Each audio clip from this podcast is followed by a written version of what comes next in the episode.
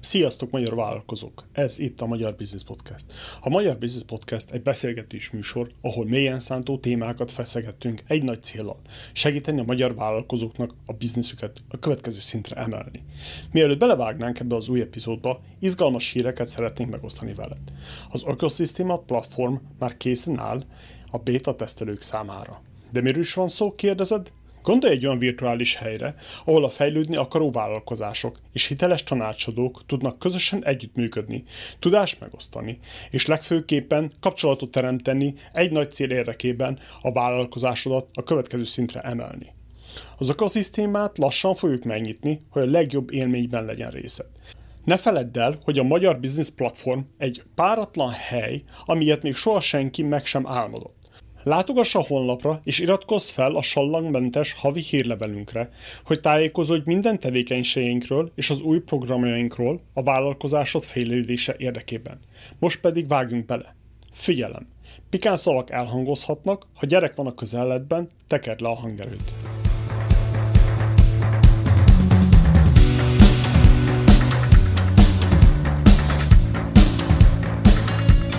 Sziasztok, kedves hallgatók! Újra itt vagyunk, egy újabb adással jelentkezünk, és ma Csányi Péter lesz a vendégünk, a Váltesz Márka társalapítója.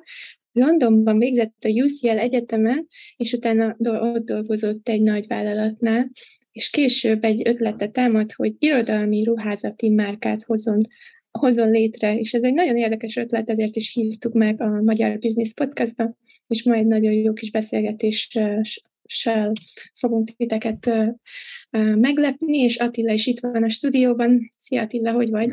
Hello, hello! Kellemes nyarat mindenkinek! És Péter is itt van.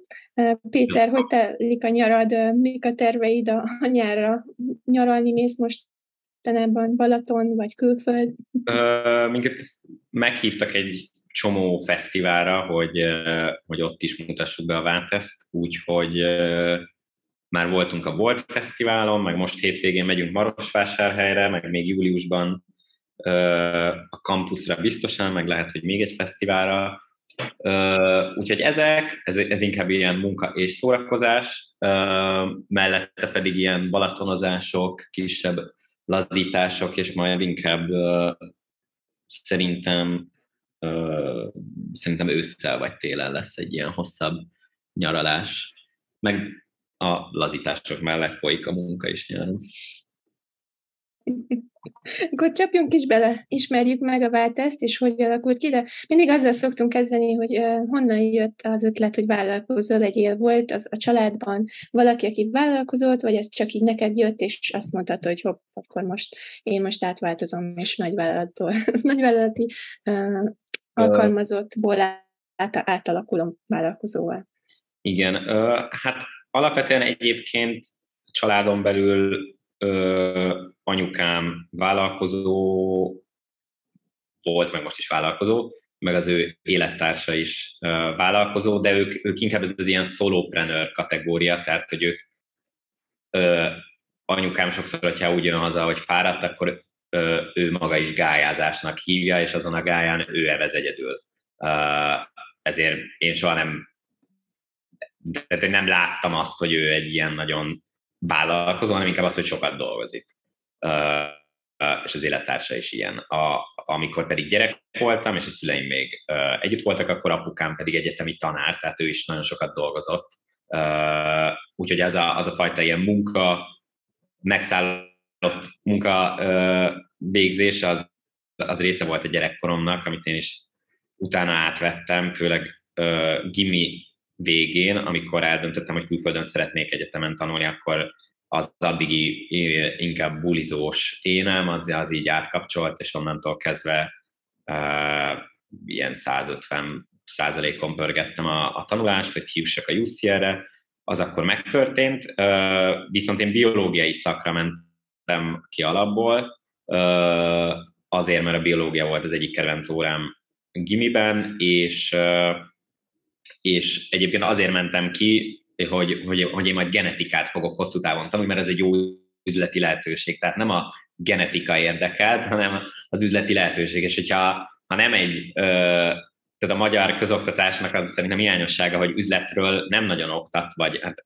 én nem tudom, 8 éve végeztem, akkor még nem volt ilyen, vagy illetve nincs ilyen karrier tanácsadás sem, mert vagy ha valakinek ezt elmondtam volna, akkor valószínűleg azt mondja, hogy figyelj, de akkor menjen már üzletre, ne genetikára. Mindegy, a lényeg az az, hogy az első egyetemi évet követően így elég hamar lejött az, hogy egyetemi szinten a biológia engem nem foglalkoztat, úgyhogy ott a szakomon belül tudtam váltani, és akkor a második évtől kezdve már ilyen politikai közgazdaság, meg üzlethez kapcsolódó meg szociálpszichológiához kapcsolódó dolgokat vettem föl, és akkor végül ezen a vonalon is csináltam a diplomamunkámat, és ezzel egy időben a UCL-nek van egy olyan előnye, hogy, hogy nagyon sok patinás, patinás cég jön és prezentálja magát, meg ilyen világhírű előadók, és ezekre mindig beültem, és ahogy beültem egy csomó Nobel-díjas, vagy, vagy kutató,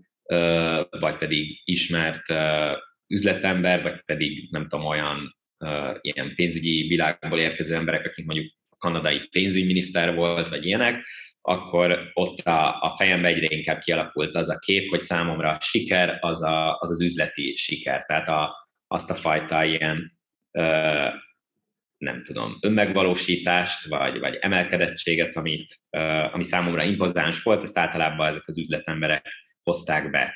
És akkor ez bennem is e, e, elindította azt, hogy, hogy valamit ezen az irányon szeretnék csinálni, és akkor először csináltam egy szakmai gyakorlatot egy tanácsadó cégnél, utána pedig a, leginkább a tanácsadás és a, a pénzügyi szektor, az ilyen investment banking a legnépszerűbb, és akkor ebbe én is így belevonultam, de azt éreztem, hogy mindenki ezt akarja csinálni, akkor hadd csináljak már valami mást, és a, a, a szenvedélyemet és az üzletet akartam keverni, és a foci iparba akartam dolgozni, ami Nagy-Britanniába, sőt, hát a, világon is azért a fociipar eléggé, tehát hogy van benne pénz, meg van benne potenciál. Nagy-Britanniában meg hatványozottam, mert a leggazdagabb foci csapatok egy része az ott van, és a Manchester City-nek van egy ilyen kezdő munkavállalói, vagy tehát egyetemet befejező kezdő munkavállalói programja, két éves szerződés, rotáció különböző üzleti szegmensekbe, és akkor az lett volna az elsődleges cél, de az összes létező ilyen focis jelentkezésemet visszautasították, mert nincs elég üzleti tapasztalatom, és akkor a, végül is a Royal Mail-nél kezdtem el dolgozni, ami brit királyi posta, és ott egy ilyen International Business Operations részlegen a, az első, ott is a célom az az volt, hogy jó, ezt elkezdem, mert hogy egyébként kelet-európaiként pláne baromi nehéz Londonban uh, ilyen programba bekerülni, ami ilyen kezdő munkavállaló és két éves fix szerződés, tehát uh, mint üzleti tapasztalat uh, gondoltam felhasználni egy ilyen ugródeszkaként, és a, uh, elkezdtem szerintem szeptember végén dolgozni, és mondjuk így az első egy hónapig volt benne kihívás, onnantól kezdve meg csak fovágás és excelezés és, és uh, semmit tevés, illetve tehát, hogy én is azt gondoltam az elején is, hogy azért tök jó egyetemre jártam, meg előtte itthon is nagyon jó gimnáziumban, Radnótiba, tehát hogy onnantól a Royal Mail azért, azért nem egy elit munkahely, és nem volt meg ez az önazonosság bennem se, hogy erre feltétlenül büszke vagyok, hogy ott dolgozom, de az első pillanattól kezdve ugyanúgy jelentkezgettem focis vagy sporthoz közeli munkákra, és a, a Manchester City-nél egy ilyen utolsó körös interjút csináltam is, ami azt jelenti, hogy kb. 1000 jelentkezőből a 12 ilyen interjús körig eljutottam, ahol 10 voltak britek, ketten nem britek voltunk, nyolcan voltak Oxford-Cambridge diákok, négyen pedig nem. Szóval ott, tehát az, az ilyen elég elitista, vagy így nem tudom, a krémet válogatták be. De hogy ott is azt, a, azt tapasztaltam, vagy az jött át, mint ami a Royal Mailnél is zavart, hogy alapvetően akik ott dolgoznak, ők egy kicsit ilyen komfortosabb légkört szeretnének és lehet, hogy a felső, tehát nem a felső, nyilván nem a felső vezetőkkel volt a, az interjú, lehet, hogy ők másmilyenek voltak, de hogy alapvetően ez a, ez a nagyvállalati munkakör, és az a, az a kényelem, amit az ad, az már a Royal mail is átjött, meg ezen az interjún is már egy az egybe nyilvánvalóvá vált, hogy ez nem igazán én vagyok. Tehát amit a külföldi egyetemen ilyen külföldiként bizonyít, vagy Nagy-Britannia egyetemen külföldiként bizonyítanom kellett, meg előtte bekerülni, az a fajta ilyen munkamorál, az, az egyszerűen nem, nem, számomra nem volt kompatibilis azzal, hogy, hogy egy nagy vállalatnál maradjak. És akkor a, a Royal Mail-nél egyébként túl azon, hogy jelentkezgettem munkákra, tehát egy nagyon sok energiám megmaradt a nap végén, és, és akkor ilyen délután 5-től este 9-ig a kávé, egy kávézóban grindoltam, és az ilyen side projekteket próbáltam kialakítani, és akkor így kerültem bele az e-commerce világába, és csináltam egy webshopot először, ami, ami ilyen dropshipping témában volt, de arra, tehát abban, nem, abban meg nem akartam beleállni, mert egy kicsit így azt éreztem, hogy most ennek semmi értelme nincsen, meg semmi valódi értéket nem teremt, hanem helyette valamilyen márkát kéne építeni, és a Váltesznek az ötlete ö, már korábban megvolt, egyébként még gimnázium végén, mert az irodalom volt a biológia mellett a másik kedvenc tárgyam, és egyfelől megvalósíthatónak gondoltam, a kulturális értéke miatt valódi értéket láttam mögötte, meg mint egy ilyen első vállalkozási ötlet, egy jó próba, egy jó próbának tűnt, meg mellette azt gondoltam, hogy akkor voltam 24 vagy 25, tehát hogy ha akkor elkezdek vállalkozni, akkor már önmagában a korom miatt egy sokkal, egyfelől önazonosabb is számomra, tehát már én is könnyebben mondom azt, hogy ezt csinálom, meg mellette ez, ez egy csomó ajtót ki tud nyitni. Tehát, hogyha más nem, akkor legalább kapcsolati tőkét tudok építeni belőle, vagy egy ilyen jó leverage point másokkal szembe. Most a hallgatók nem látják, de a Péteren egy tévémacis póló van. Ami nagyon érdekes, a kedvencem, kedvenc mesefigurám gyerekkoromból, úgyhogy biztos sokan még emlékeztek rá. Nekem az nagyon érdekel, hogy, hogy az irodalom az oké, okay, hogy, hogy mindenki az olyan egy általános téma, ami iránt emberek így érdeklődhetnek, versek, könyvek, stb. De a mesefigurák is, ezek a dolgok, láttam a Vókot, egy csomó olyan magyar um, ikonikus figurát tudtok magat a pólókra rakni, amit no. nem sokan tudnak megtenni. Ez hogy jött be a képbe? Ö, tehát, hogy ez meg a, pont úgy, mint ezt az ilyen leverage, tehát azt hiszem a leverage fogalma az nagyon fontos, az ilyen, aki fiatal és azon gondolkodik, hogy vállalkozzon, ha más nem, az a fajta mentalit, vagy az, hogy elkezdjen valamit, az már önmagában egy ilyen leverage point kialakítása a vállalkozói körben. Tehát, hogyha egy ilyen felsővezetőt, vagy, vagy egy cég, cég tulajdonost nézünk, az ő szemébe az, hogy valaki fiatalon elindít valamit, az már magasabb piedesztára emeli, mint, az, mint, bár, mint, mint egy átlagember, mondjuk így. És emellett meg a másik dolog, amiben biztos voltam, hogy elindul valamilyen uh, ötlet mentén a, a Váltesz, ami az irodalom volt, és utána biztos, hogy ez át fog alakulni valamilyen nagyobbá, mert a Facebook se egy milliárd ember kiszolgálásával kezdte, vagy Richard Branson se egy uh, airline-t épített először, hanem egy uh, diák magazint. És akkor a mi esetünkben a kezdetben volt az irodalmi vonal, ez meg mostanra inkább egy ilyen összművészeti brandé alakult át.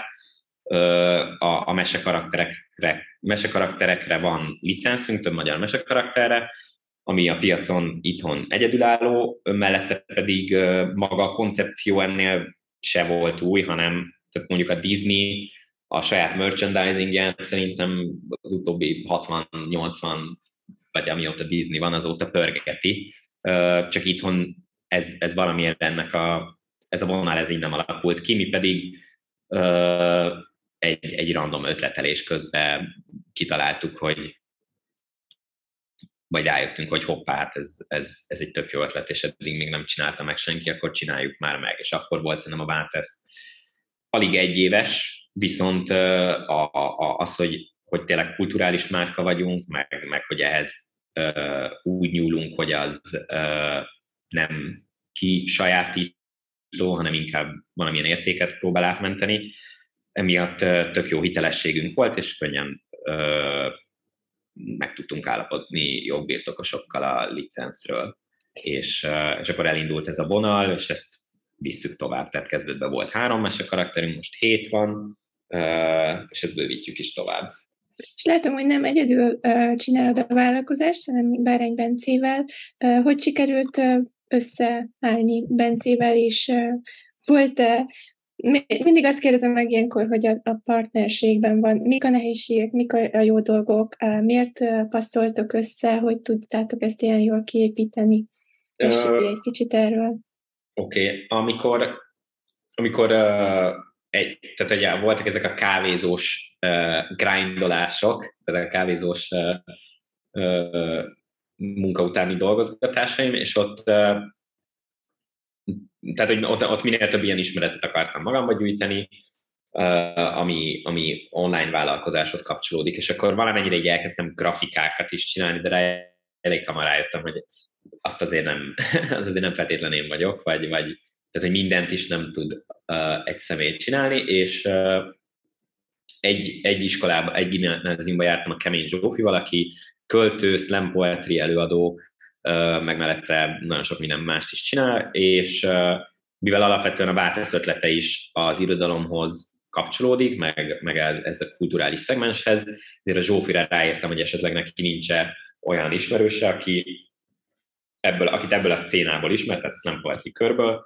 és ért a grafikákhoz, és akkor a Bence kontaktját adta meg, ráírtam, fölhív, meg csináltunk egy, úgy, egy Zoom beszélgetést, és tök szimpatikusak voltunk egymásnak, elmondtam neki az ötletet, mondta, hogy tök szívesen, aztán de beszéljünk még, nem tudom, pár nap múlva, és akkor pár nap múlva egyeztettük a részleteket, és, és nekivágtunk. Ez volt 20-19 február, és májusra készült el a Bence a, a, a grafikákkal, én meg közben az üzleti tervem, meg a, a, az ilyen alap követletételén dolgoztam, és amikor májusban ő elkészült, akkor én fölmondtam, és szerencsére Royal Mail-nél se tartottak sokáig, úgyhogy tíz napon belül már Budapesten is voltam, és akkor május végére elindítottuk a márkát.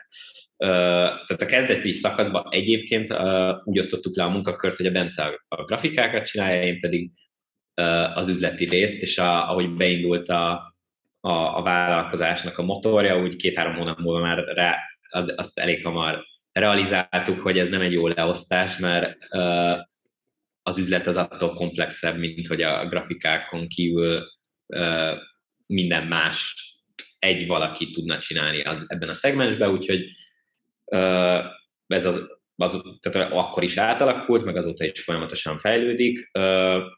A Bence alapvetően egy ilyen művészi beállítottságú személy, én pedig inkább egy ilyen pragmatikusabb vállalkozói uh, szemléletet képviselek, ami ennél a, a, a projektnél tökéletesen ki tudja egészíteni egymást, mert uh, én viszem a számokat, a Bence pedig a, a, a, azt a fajta ilyen kulturális kapcsot, ami a hitelességet, meg a szellemiségét adja a márkának, uh, ő azt hozza be, meg emellett ő, ő is mivel slam előadó, ezért uh, nagyon sok kapcsolódási pontja van ehhez a körhöz, ami, ami egy tök jó bázis volt számunkra a kezdetektől fogva.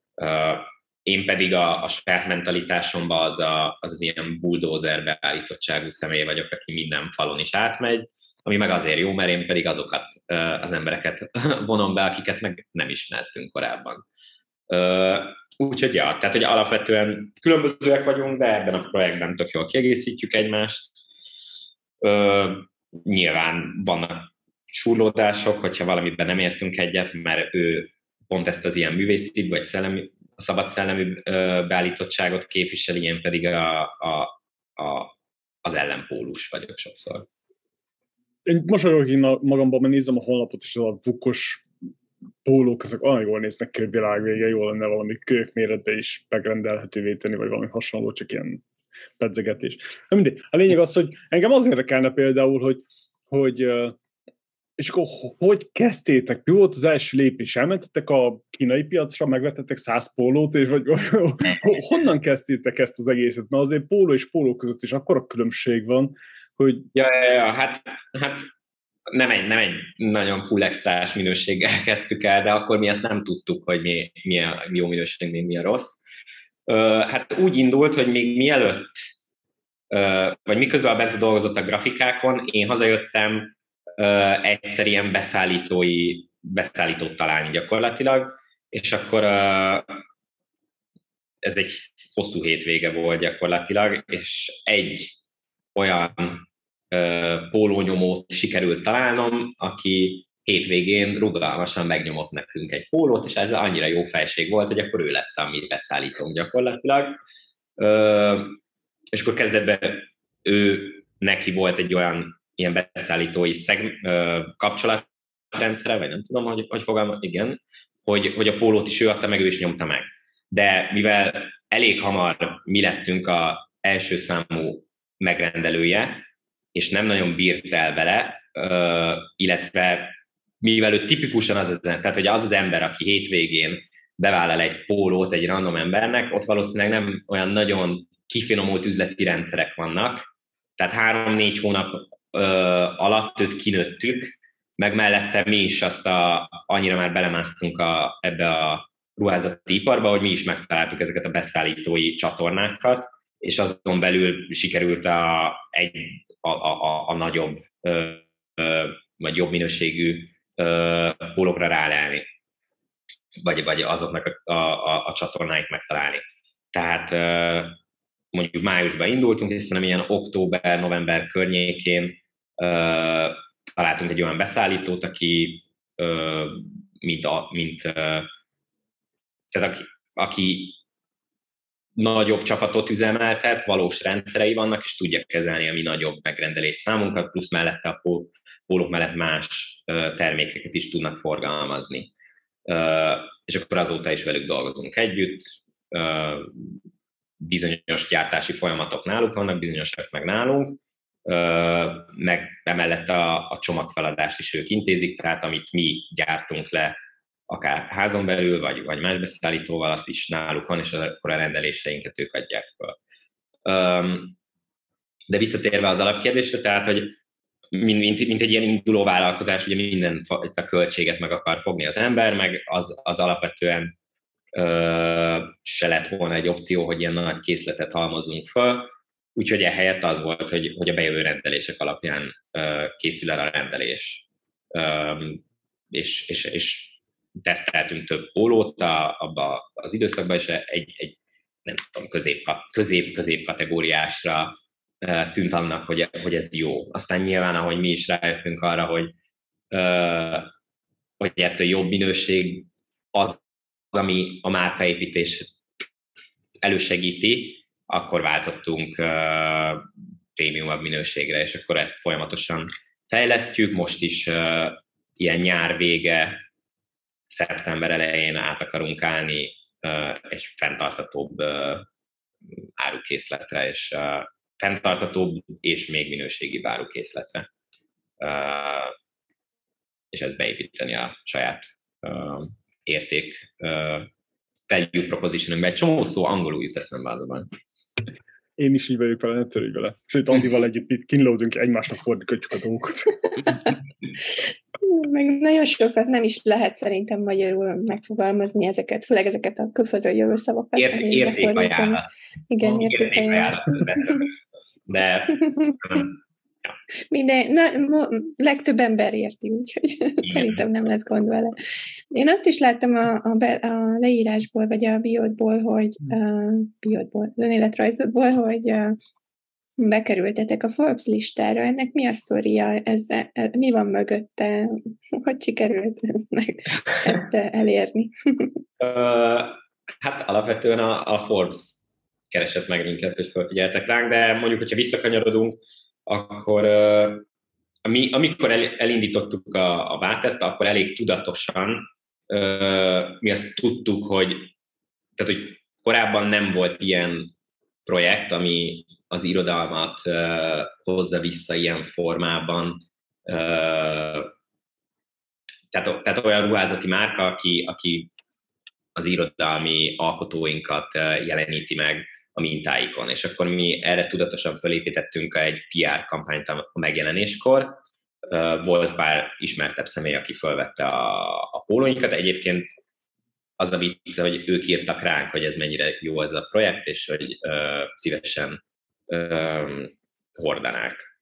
És akkor velük készítettünk egy ilyen sajtóközleményt. Én azt megelőzően azt sem tudtam, hogy mi az a sajtóközlemény. Én azt hittem, hogy a sajtó az a, azt jeleníti meg, amit a sajtósok érdekes sztorinak gondolnak, ezért ők megírják. Tehát nem tudtam, hogy, hogy, hogy sajtóközleményt kell kiküldeni. Tehát egy, ja, az, az, az egy érdekes tanulság volt. Na mindegy, és azt nagyon sok sajtóorgánum lehozta, elég hamar tök sok interjút adtunk, rádióba, tévébe, meg ilyenek, de ez nyilván az első mondjuk három-négy hónapban volt, tehát így, így hamar felívelt az egész, utána pedig beállt az ilyen normálisabb állapotára, és de hogy, de hogy alapvetően ugye sok vagy, vagy, vagy így a márka ismertsége az elején elindult, és ez folyamatosan nőtt is, meg mi is ugye fejlesztettük az üzleti modellt, új termékeket hoztunk be, meg egyre nagyobb szegmenseket tudtunk megszólítani, és akkor tavaly év elején készített egy interjút velünk a Forbes, ami ilyen napi címlapként megjelent az online felületükön, az egy tök jó visszacsatolás volt, és uh, idén pedig összeállították, vagy hát minden évben összeállítják ezt a 30 under 30 listát, és uh, az idei listán pedig mi is felkerültünk, uh, mint projekt.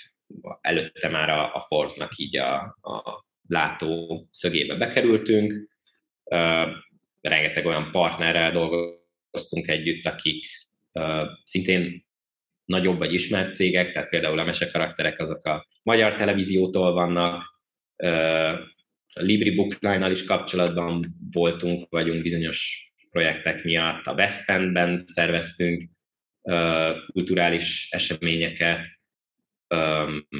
zenekarokkal dolgozunk együtt, meg más ilyen kiemelkedő projektekkel, szóval, vagy, vagy ismert színészek is szeretnek minket, meg hordanak minket, szóval így, így a látó szemszögben ott vagyunk, remélem.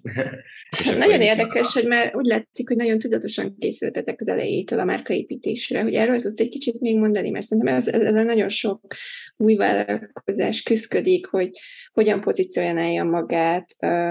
Hát alapvetően... Mennyire voltatok biztosak benne, hogy orra, akkor én most Forbes fel akarok kerülni erre a listára, ez lesz az én vonalam, legyünk, vizib, legyünk láthatóak. Hát én, én, én a kezdetektől fogva, tehát nekem ez célom volt. A, a, a Bence, mivel ő egy művészi beállítottságú személy, ugye neki szerintem ő tavaly előtt, tavalyi évig, vagy nem tudom meddig, azt se tudta, hogy ez létezik. Uh, nekem a kezdetektől fogva ez volt a, a, az el, elsődleges célom, pont amiatt, amit az előbb mond, vagy az elején is mondtam, ez a leverage kialakítása, tehát az, az hogy, hogy valakit ebben a szférában nem ő önmaga mondja, hogy sikeres, hanem mások mondják, azt elérni az egy tök jó dolog. Nyilván a márkaépítés tekintve pedig az a vicc, hogy egyébként a, a jelentős része annak, amit csináltunk az elején, az, az ilyen zsigeri ösztöni dolog volt, meg mellette én az egyetem utolsó évétől kezdve azt egy ilyen személyes szabályomnak beiktattam, hogy minden nap olvassak tíz oldalt egy-egy könyvből, és az nagy részt üzleti könyv, életrajzi könyv, vagy, vagy, vagy valahogy ebbe, ebbe a szférába bekapcsolódik, szóval onnan, meg podcastekből, meg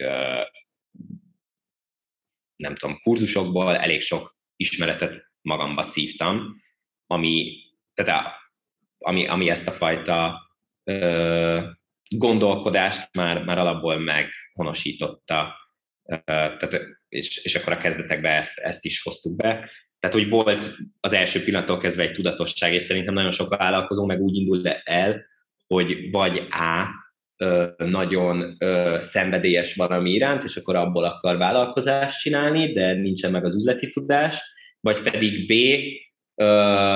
nagyon terméket akar eladni, és ezért nem nincs meg ez a, ami nálunk adta magát, hogy mi egy kulturális tevékenységben, vagy kulturális iparban tevékenykedünk, emiatt ezt a fajta szellemiséget is be tudjuk építeni a márkába, ami alapvetően nem tudom, egy, egy, egy könnyebben pozícionálja, vagy, vagy, vagy, vagy, vagy egy extra értéket ad a, a termék mögé.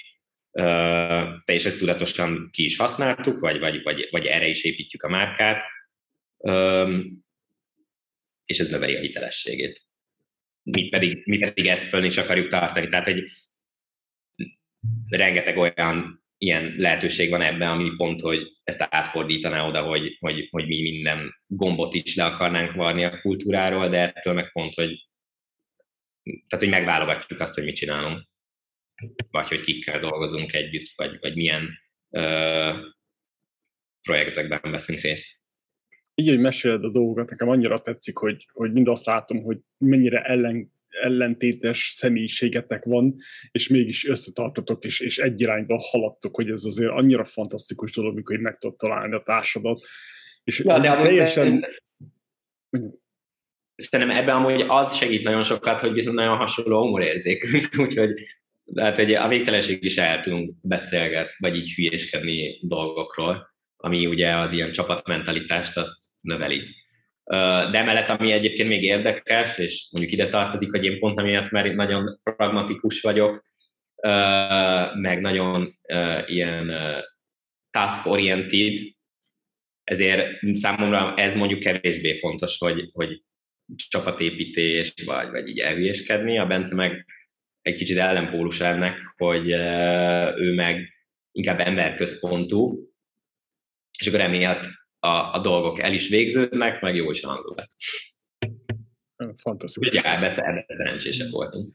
Vagy van, van, van, van, van valami mágia ebben, mikor, mikor két személyiség egymásra talál, és főleg nekem azt tetszik, hogy nem vagytok egyformák. Szóval ez annyira, annyira fantasztikus, ugye bár ez azt mondja ezt, hogy nem volt egy ilyen, nem tudom, sztorit mesélt. A lényeg az volt, hogy, hogy uh, nem értek veled egyet, de veled tartok. Szóval mm. vannak ezek a surlódások, de azért csapatmunka, azért van ott az a közös cél, amit kell, el kell érni. Ezek annyira fantasztikus dolgok. Még igen, meg hogy mind a kettőnk személyisége nyitott, meg kócsolható, tehát mm. az is fontos, hogy, hogyha nem is értünk valamibe együtt, azért meghallgatjuk a másik álláspontját, és akkor a végén történik valami olyan kompromisszum, hogy egyikünk se úgy távozik az asztaltól, hogy, hogy, hogy az asztal szét lenne verve. Igen, azért ez nem szabad nagyon elvadulni. Milyen pozitív és negatív tapasztalataitok vannak? Most szeretünk beszélni a hibákról, mert hogy szerintem abból tanulunk. Szóval mi, mik azok a dolgok, amikbe így belementetek, de nem kellett volna, olyan dolgok, amiket, amiket kipróbáltatok, de, de igazából nem, nem működött, vagy mik azok, ami, ami mondjuk elejétől kezdve nagyon jól működött? Egy kis pro and contra vállalkozás. Ö, hát, hát az pontos, hogy tehát hogy azok az ismeretek, amikkel mi elindultunk, azok nagy részt ugye könyvekből voltak. Tehát nem gyakorlati tudás. Emiatt, amit az ele, tehát hogy emiatt mondjuk azt nem tudtuk, vagy nem értettük, inkább azt mondom, hogy nem értettük, mert ezt azért sokszor, sok helyen le, le, látja az ember leírva, hogy, hogy, a, hogy az üzletet végső soron nem a termék adja el, hanem az üzleti rendszer. És uh, ahogy az elején a, a, a, a rendeléseink száma nőtt, tehát így mi az kezdetben postára jártunk feladni a csomagokat.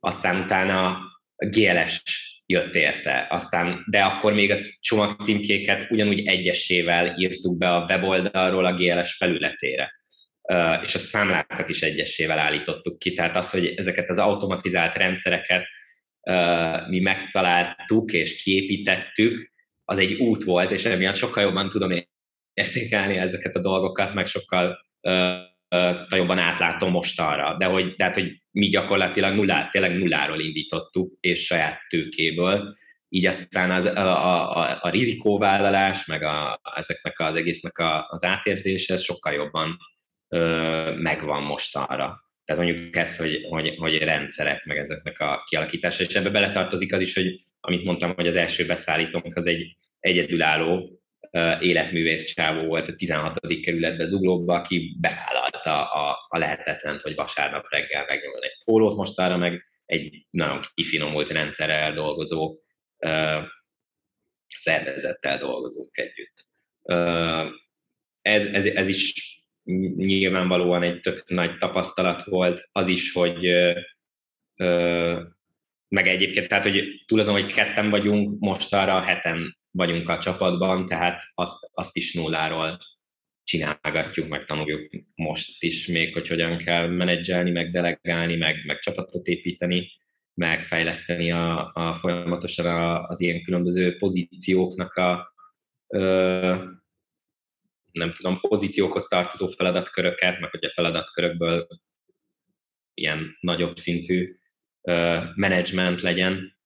Um, hát ezek akkor nyilván a, a beszállítói oldalon, vagy, vagy ilyen uh, beszerzés oldalon azt meg kellett tanulni, hogy uh, hogy, hogy több helyről kell árajánlatot bekérni, meg, hogy, meg hogy, hogyha uh, van egy közvetítő cég, akkor ő neki nincs hozzáadott értéke, de ráteszi a maga uh, haszonkulcsát, uh, és hogy föl kell göngyölíteni a szálakat, és a forráshoz el kell menni, még akkor is, hogyha több időt vesz igénybe, meg a, a, az, hogy ha, amit az előbb mondtam, hogy nincs hozzáadott értéke egy közvetítőnek, sokszor a, a tapasztalata a hozzáadott értéke, hogy vannak bejáratott csatornái.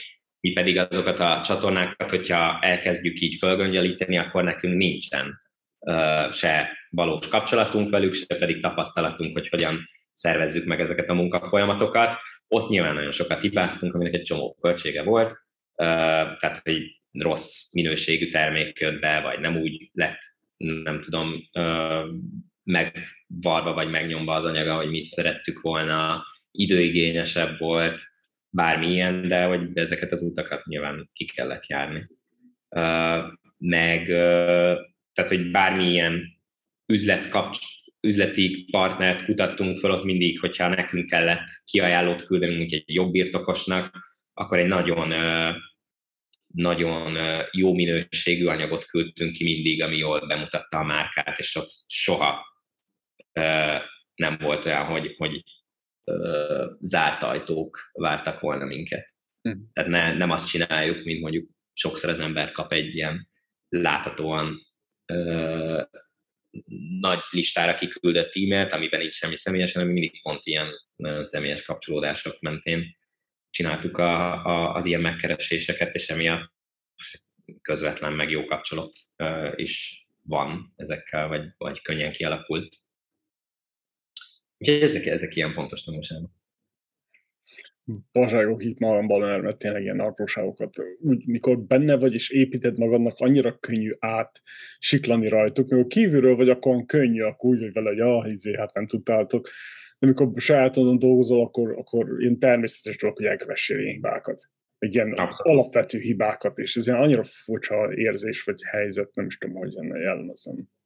Abszolút, hát meg pláne akkor, hogyha valakinek, valaki nagyon ennek az elején jár. Tehát gyanítom, hogy egy 50-60 éves cégvezető esetében mondjuk ott már alapvetően nem is, tehát a célok már alapvetően az, hogy ne ő legyen a, a napi szintű döntéshozó, de hogy ott nyilván más szemmel néz rá az adott személy. Úgyhogy, ja, ezek érdekes, érdekes tapasztalások, és szerintem mindenki átmegy ezen. Igen, a kollaborációk is nagyon érdekel. Láttam a honlapon, hogy nagyon sok mindenkivel kollaboráltok, hogy hogy válogatjátok le a kollaborációkat, mi alapján döntitek el, hogy valakitől csak egy-két póló van, valakitől több dizájn. Mm. Mi azok az irányvonalak, amik, amik itt segítenek nektek? Ja, hát alapvetően uh, ugye uh, több szerzővel dolgozunk együtt, portás szerzővel is, vagy olyan, aki uh, mondjuk az utóbbi húsz évben alkotott, de hogyha ő nincs is közöttünk, akkor a jobbirtokos az jellemzően valamilyen rokona. Hát ugye mivel nekünk túl azon, hogy vannak a termékeink, van egy ilyen erős tartalomgyártásunk, ami az idézeteket jelenti a közösségi médiába, és abból azért elég könnyen le tudjuk szűrni, hogy kik azok a szerzők, alkotók, zenészek, zenekarok, akiket a mi közösségünk kedvel. Ez is egy szempont, hogy, hogy nekik kreáljunk terméket, meg az is egy szempont, hogy olyan alkotókat, vagy olyan cénákat hozunk be, amik túlmutatnak a jellegi arculatunkon, és ezáltal tudjunk nőni. Főleg a, a legelején, amikor a, a, elindítottuk a váltest, akkor pláne az volt, hogy nekünk van egy kezdeti koncepciónk, ami az irodalom, és a legelején direkt olyan szerzőket jelenítettünk meg, akik nem jogdíjasok, hogy ezzel is csökkentsük a rizikót, meg, meg nyilván akkor még nem volt ez a leverage, ez a, a hitelesség, hogy, hogy megkeressünk ilyen szerzőket. Um, és akkor a, a, a, ahogy elindult, és, és ez, ez, ez a koncepció ez jó volt, úgy ezeket a kollaborációkat azért hoztuk be, hogy, hogy tudjon a márka új embereket megszólítani, akár a, a kollaborációs partneren keresztül, akár, akár a, a, a téma mentén való növekedés. Tehát a, először egy grafikus tervezővel, vagy első között egy grafikus tervezővel volt kollaborációnk, akivel ilyen művész mintákat is behoztunk, mellette ilyen más Instagram oldalakkal, például a Mély Levegő Projekt, akik egy pszichológiai edukációs oldalt csinálnak gyakorlatilag, de mellette volt még előttük a Gizdaszavak nevű oldal, aki pedig ilyen, nem tudom, kevésbé használt, de tök érdekes,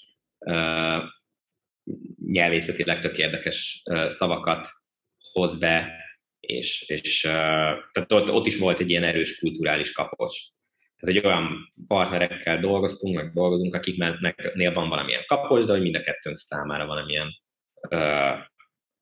új értékkel bír ez az egész. Most a legutóbbi az a álmok álmodói kiállítás volt, ami a millenárison uh, megtekinthető. A, ott uh, egy összekötés volt, és ők uh, szerettek volna a merchandisingot a kiállításhoz, de hogy magasabb minőségűt, mint ami egy ilyen átlagos múzeumi boltban van. Nekünk meg jó volt az, hogy, hogy a feltalálókkal be tudtunk hozni egy olyan vonalat, ami a, mondjuk az irodalomban is megvan az, hogy, hogy ez úgy magyar, hogy nem, nem sért senkit, hogy magyar, hogyha ezt értitek, vagy hogy értem, mert azért vannak ilyen dolgok, amiket kisajátítanak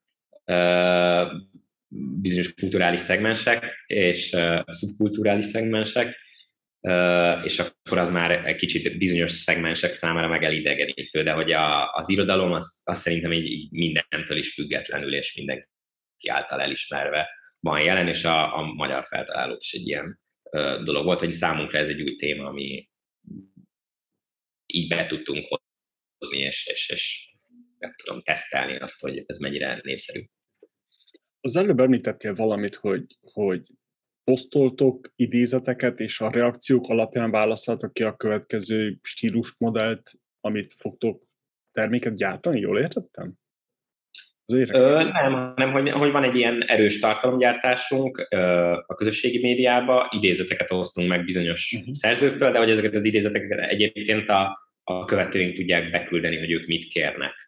Tehát hogy itt van egy ilyen közösségi érzés, közösségi való kapcsolódás, mellette meg nyilván, hogyha kikerül az a poszt, akkor az abból beérkező reakciók alapján látjuk azt, hogy azt a szerzőt mennyire kedvelik, vagy az mennyire népszerű, vagy az az idézet mennyire népszerű.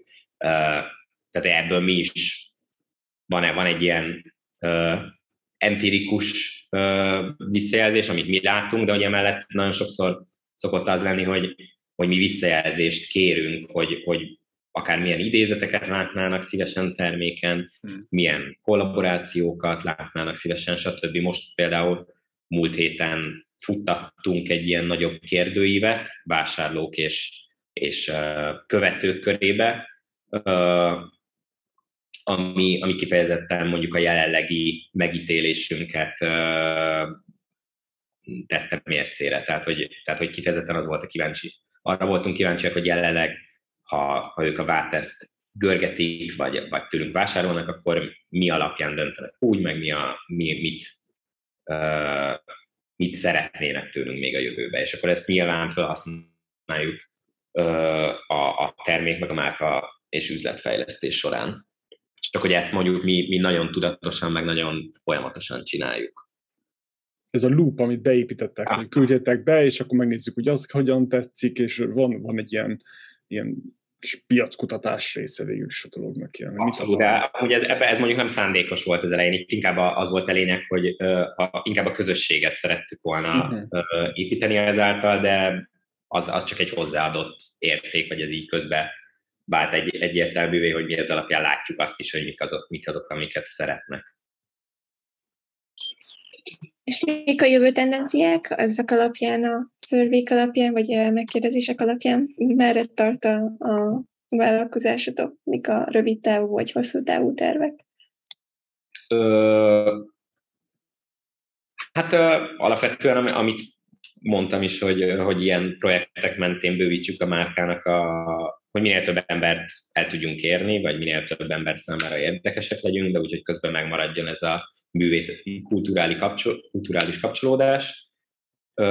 Ez az elsődleges cél, és akkor ennek mentén futtatjuk az ilyen projekteket. Most lesz egy ilyen nagyobb újra tervezés, vagy, vagy nem is újra tervezés a jó szó, egy, egy, egy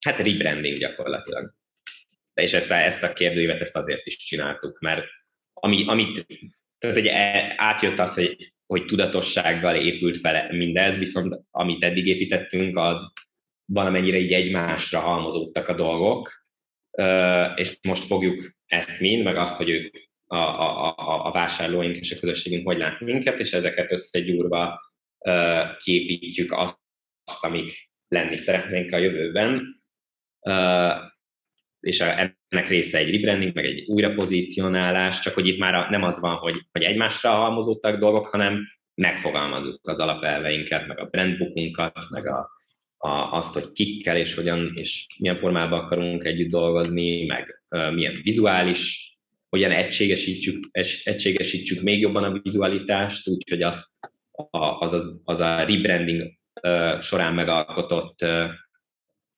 um, alapelvekbe beleilleszkedik, ez fog most történni. Ez a nyári projekt. Na, jó, És ez egyébként egy, egy, ez, ez egy nagy húzós projekt lesz. Kell az ilyen pár évente, amikor meg nem találjátok a helyeteket a nagyvilágban, szinte kötelező. A, amit akartam még kérdezett, kérdezni, hogy, hogy hogyan szereztétek meg az első pár, pár klienst? Szóval hogy, hogy adtátok el az első 10-20-50 darab pólót? Ja.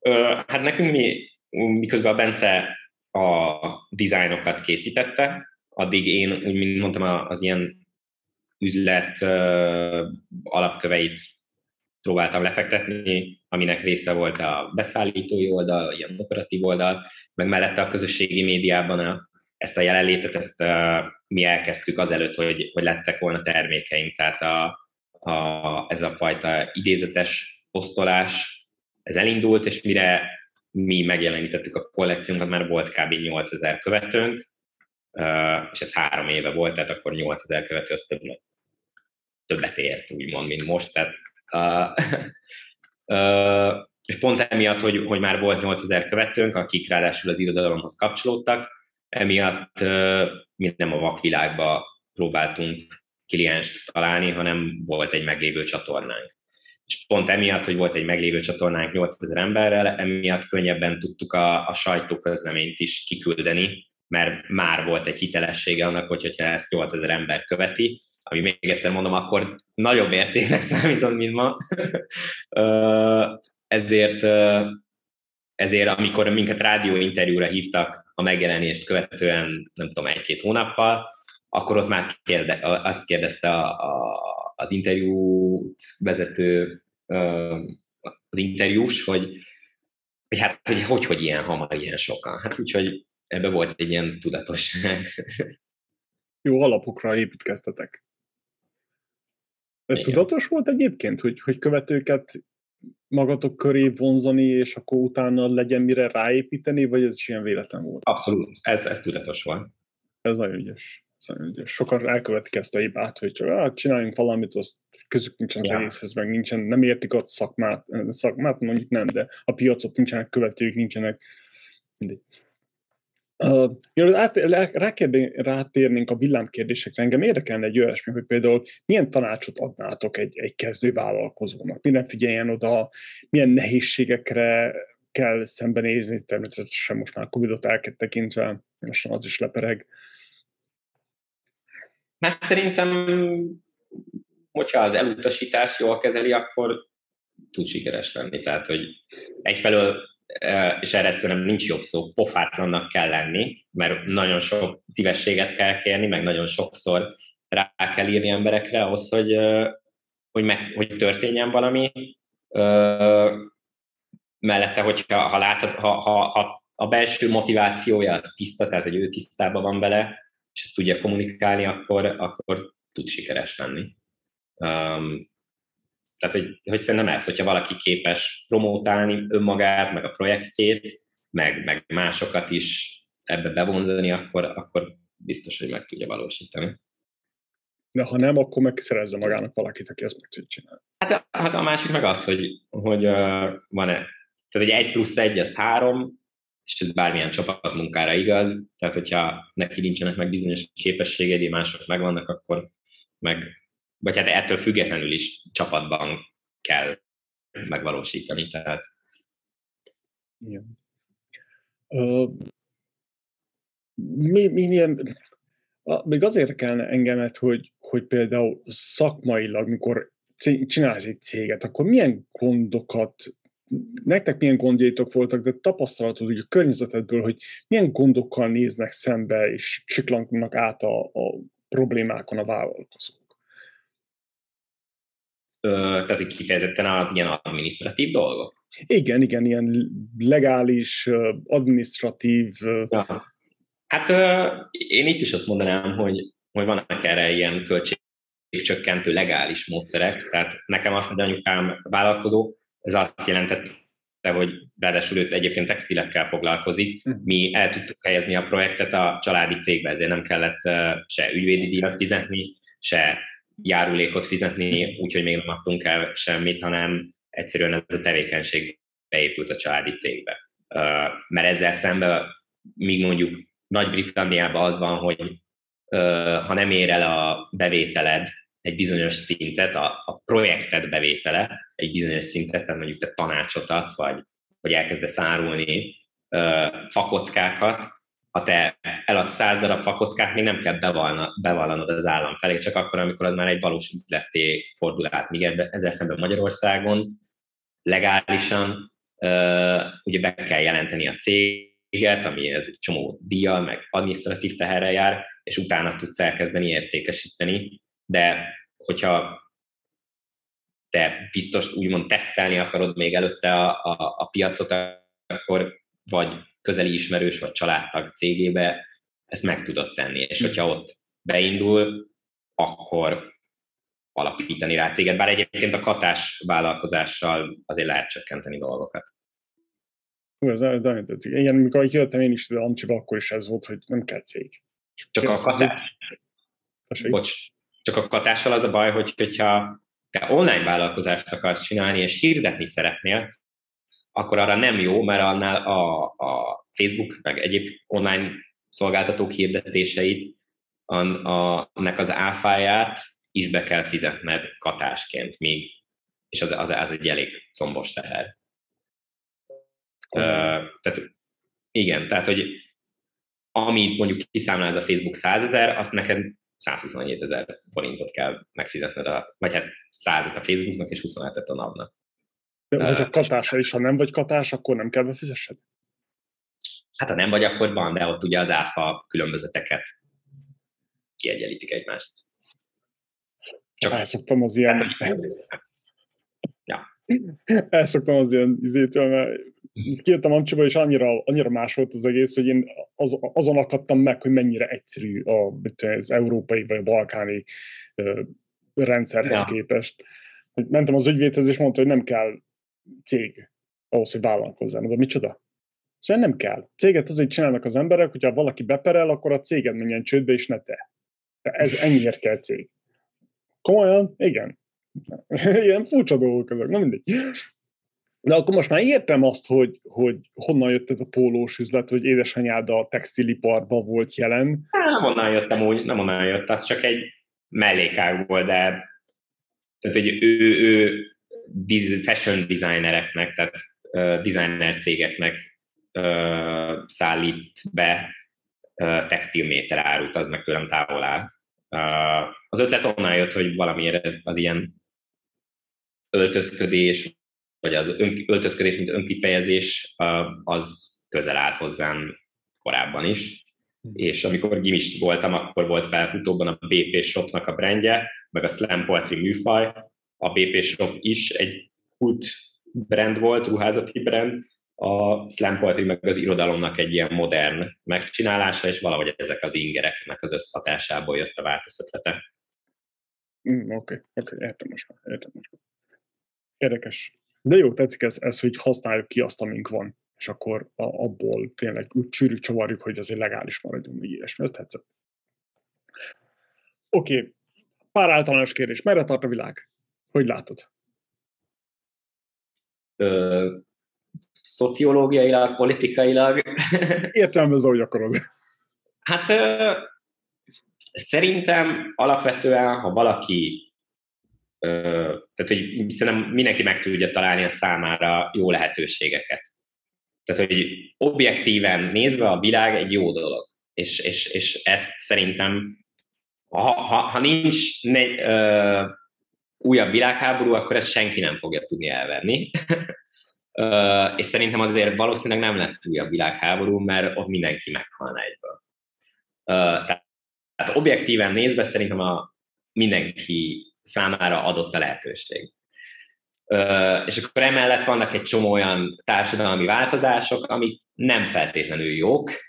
Tehát, hogy szerintem se, se a vók mozgalom, ami az ilyen nagyon baloldali, se a na- nagyon nacionalista jobboldali mozgalom nem tesz jót, és, vagy, vagy ez a polarizálás, ebből biztos, hogy lesz valamilyen uh, hmm, ilyen nagyon nagy történelmi pont még a mi életciklusunkban. Hogy ez mi lesz, azt nem tudom. De még akkor, ha az meg fog történni, akkor is biztos vagyok benne, hogy mindenki számára nyitott lesz bármilyen lehetőség a világban. De én optimista vagyok. Ki más? Ha, ha mi nem vagyunk optimisták, akkor ki más? Ja. Másik ilyen általános kérdés, mit gondolsz az AI-ról? A, az ilyen nagyon, tehát ami most is, hogy öntudatra ébrednek, és akkor mi lesz? Például? Hát, tehát, hogy számomra ez, ez egy ilyen érdekes terület, de annyira nagyon mélyen nem követem, hogy, hogy tudjam, hogy most például hol tartunk. ahhoz szerintem te vagy jó helyen, Bostonban, tehát az a fajta robotika, meg AI, ami ott van, fényévekkel azelőtt van, ami Magyarországra, vagy akár Európába el tud jutni. Ez, tehát egy, e, e, ebben is biztos, tehát hogy amilyen gyorsan történnek a változások a technológia terén, biztos, hogy még a mi életünkben lesz valamilyen ilyen nagyon nagy változás, hogy, hogy mennyire robotizálva lesz a, a, a termelés is még jobban, meg mellette most, amit legutóbb olvastam, ilyen azt hiszem Peter Diamandis, aki egy ilyen nagy futurológus, azt szerint a, a, a, az életciklusunknak a megnövelése bizonyos ilyen biológiai eszközökkel, meg a, a, a technológián belül a, a repülőautó, meg ez a, ez a fajta ilyen repülés továbbfejlesztése. Tehát, hogy ezek így szerintem biztos, hogy a következő húsz évben nagyon meg fog változni a közlekedés is, meg a, a, az ilyen biológiai dolgok is, és, és a technológia, meg, vagy, vagy az üzleten belüli technológia is folyamatosan változik. Tehát, hogyha egyébként, egyébként tehát, hogy ebbe az az érdekes, hogy 15 éve van iPhone, és az a nem olyan hosszú idő, és 15 év alatt eljutottunk oda, hogy gyakorlatilag a telefonján az ember bármit is tud csinálni mostanra. Tehát akkor a következő 15 évben szenes se tudja, hogy mi fog történni. Igen, szinte félelmetes. Ja. Másik ilyen kérdés, most jutott eszembe, még sosem tettem fel ezt a kérdést, hogy mit gondolsz a 3D nyomtatásról? hiszen a, a nyomtatásról, hiszen arról van szó, hogyha nem tudom milyen mikronig ö, pontossággal tudunk nyomtatni, akkor már ruha anyagot is tudnak nyomtatni, meg cipőket, meg hasonlókat. Ö, hát, bo- várjál, egy pillanat, csak közben valaki hívott telefonon. Ö,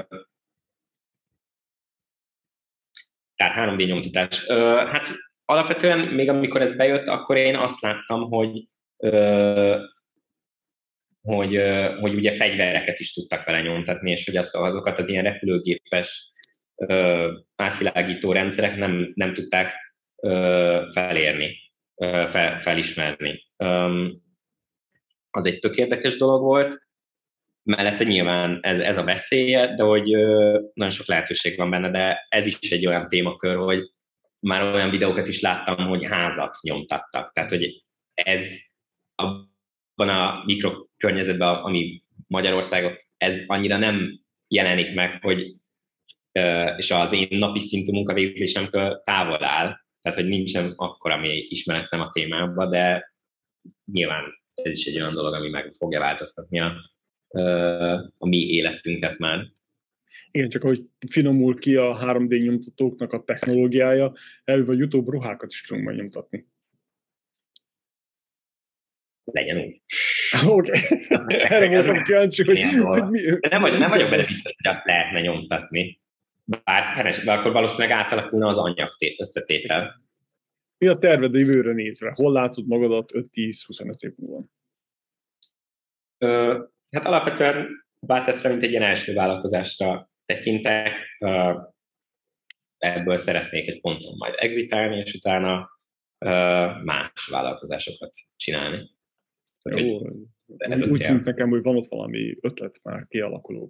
van, egy, van egy listányi.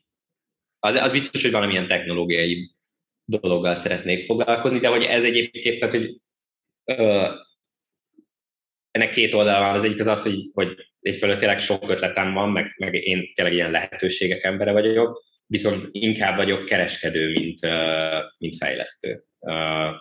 Tehát, hogy ott biztos, hogy nem egy, vagy hogy ott is üzlettársal fogok működni majd. Kell fejleszteni. Abszolút. Több is. Az biztos. Villámkérdések? Okay. Könyved? Mm, hát több is van. A top, mondhatok hármat, vagy egyet mondja.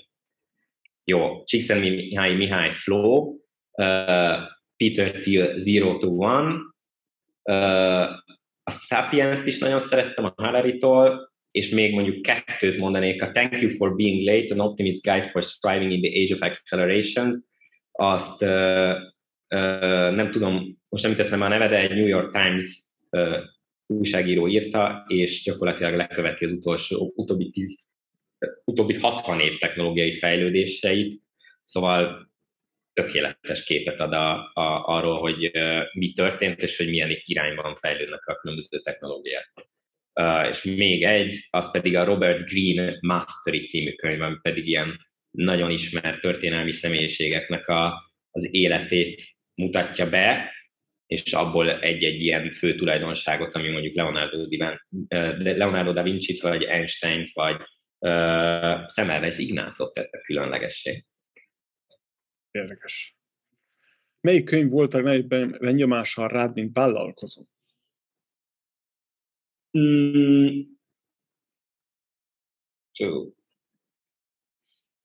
Hát szerintem valamelyik életrajzi, talán vagy, a, vagy egy Richard Branson, vagy egy Elon Musk életrajzi könyv. Uh, egyszerűen azért, mert bemutatja azt, hogy, hogy mennyire fiatalon kezdtek el vállalkozni, és hogy mennyire uh, nulláról ők is, tehát hogy nem adott volt egy, egy ilyen nagyon nagy környezet.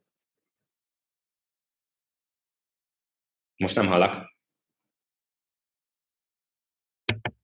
Most jó. Melyik business könyv segített a legjobban a vállalkozásod építésében? Um,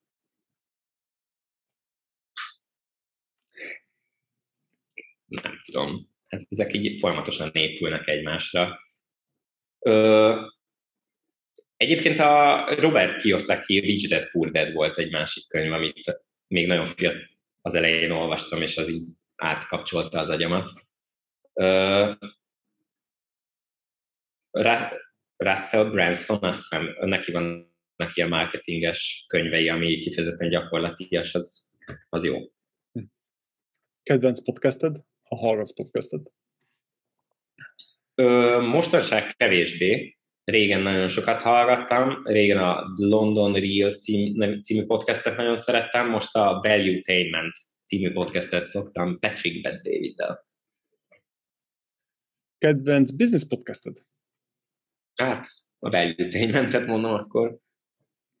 Mit hallgatsz, olvasol, nézel most? Most a Why We Sleep című könyvet olvassuk, olvasom, ami nyilvánvalóan a ö, alvásról szól, mm, meg az alvással kapcsolatos ilyen tudományos, ö, hát nem tézisekről, hanem inkább a tanulmányokról. Ö, hallgatni, most leginkább zenét szoktam amúgy. Mi az, ami szakmailag most inspirál legjobban? Mm, céges növekedés. Ez a rebranding folyamat, ez nagyon érdekes lesz. Növekedés, mint csapatban. Most költöztünk be egy nagyobb, újabb irodába, meg mellette lehet, hogy megpróbálunk tőkét is bevonni majd. Hogyan menedzseled a feszültséget? Hmm, nem szoktam feszülni.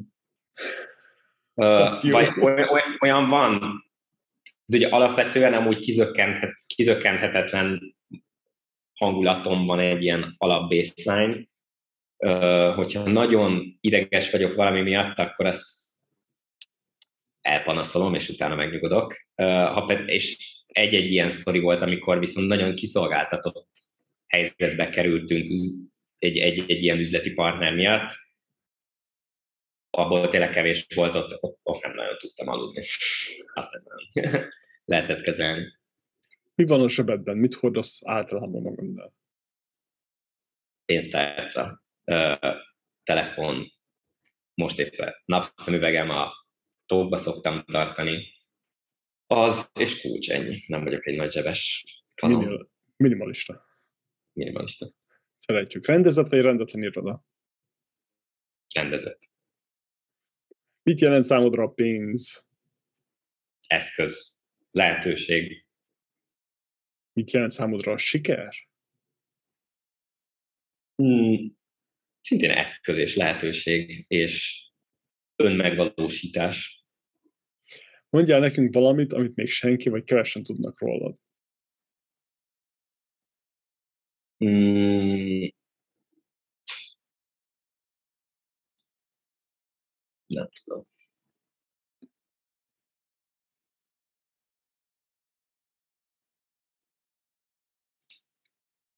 Hát amit nem tudnak, azt nyilván okkal nem tudják, úgyhogy azt, azt nem egy podcastben fogom elárulni. Ö, hmm, gyerekként leigazolt sakjátékos voltam. De így van. És a sakk volt az egyedüli sport, amiben tényleg tehetséges voltam. Mellette fociztam, és abban nem voltam tehetséges. Hát akkor miért a foci, foci környékén akar ráhelyezkedni? Miért a sakk hát, környékén helyezkedni? Mert az egy, az egy jó, az egy nézhető és pes. Tehát, hogy a sakkot most arra szeretem. Gyerekként az, az inkább egy ilyen szülői pusolás volt. A foci meg akkor is egy menő sport volt. Szerinted mennyire fontos a siker, a szerencse az üzleti életben? Tudsz mondani egy százalékot? Hát nem csak a szerencsém múlik, de hogy alapvetően szerintem a szerencse egy jelentős része az az, hogy te kovát próbálsz dolgozni a szerencsére. Tehát ha valaki egy sötét szobában van, és csak ott van, akkor ő nem lesz szerencsés. Van egy ilyen nagy üzleti guru, aki mindig ezt hajtogatja, hogy 90% of success is showing up. És ez egyébként valóban van benne valami, hogy ha elmész mondjuk egy üzleti konferenciára, vagy, vagy egy ilyen startup eseményre, vagy bármi, és ö, ott tudsz kapcsolódni, akkor általában tök érdekes dolgok tudnak ö, létrejönni. Tehát, hogy ha megjelensz, akkor már valószínűleg tud szerencséd lenni. Sőt, ha megjelensz, akkor valószínűleg szerencséd lesz. És most jön Andi kedvenc kérdése, mi az élet értelme? Hát szerintem az önmegvalósítás. Tökéletes. Tehát, hogy, tehát, hogy valamilyen megpróbálni valamit végezni. Tökéletes, egyszerűen csináljunk valamit, ami, ahol jó. Teremtsük meg azt a környezetet, meg azokat a feltételeket, ahol jól érezzük magunkat. Abszolút. Egyszerűen hangzik, mi? hát mindenkinek megvan a maga eszköze, erre vagy a maga útja. Igen. Jó van, akkor Péter, köszönjük szépen, annyira jól összefoglalta a dolgokat, hogy alig kellett kérdéseket feltegyünk. Igen, nagyon inspiráló volt, úgyhogy szerintem a hallgatók sok hasznos dolgot hallottak. Hát, több, több interjút adtunk már, úgyhogy a fejembe összeállt a képek, hát rólunk van szó, úgyhogy ezt talán tudja az ember. De örülök, köszönöm én is a lehetőséget. Köszönjük Köszönöm. a hallgatóknak is, hogy itt voltak velünk, és tartsatok velünk a következő adásban is. Péter, köszönjük szépen, hogy itt voltál, és sok sikert kívánunk egy másik Forbes listára felkerülni a jövőben. Köszönjük, Köszönjük. Sziasztok! Sziasztok! Köszönjük, hogy velünk tartottál, és végighallgattad a mai epizódot. Köszönet a vendégünknek és az egész csapatnak. Zsapka Andrea, Somogy Balázs, Fóris Attila, Szűz György, Nazsú Belajáné. A magyar business.org a hiteles magyar vállalkozók közössége, ahol a céges skálázása áll a középpontban. Iratkozz fel a havi hírlevelünkre a magyarbusiness.org hírlevél oldalon, nézd meg a podcast klippeket a YouTube csatornánkon, és ha tetszett az adásunk, írj egy ötcsillagos ajánlást az Apple Podcasten, vagy ahol éppen hallgatsz minket. Töltsd ki az egyperces hallgatói felmérést, és oszd meg velünk a véleményedet. Köszönjük a figyelmedet! A következő alkalomig hatékony skálázás kívánok!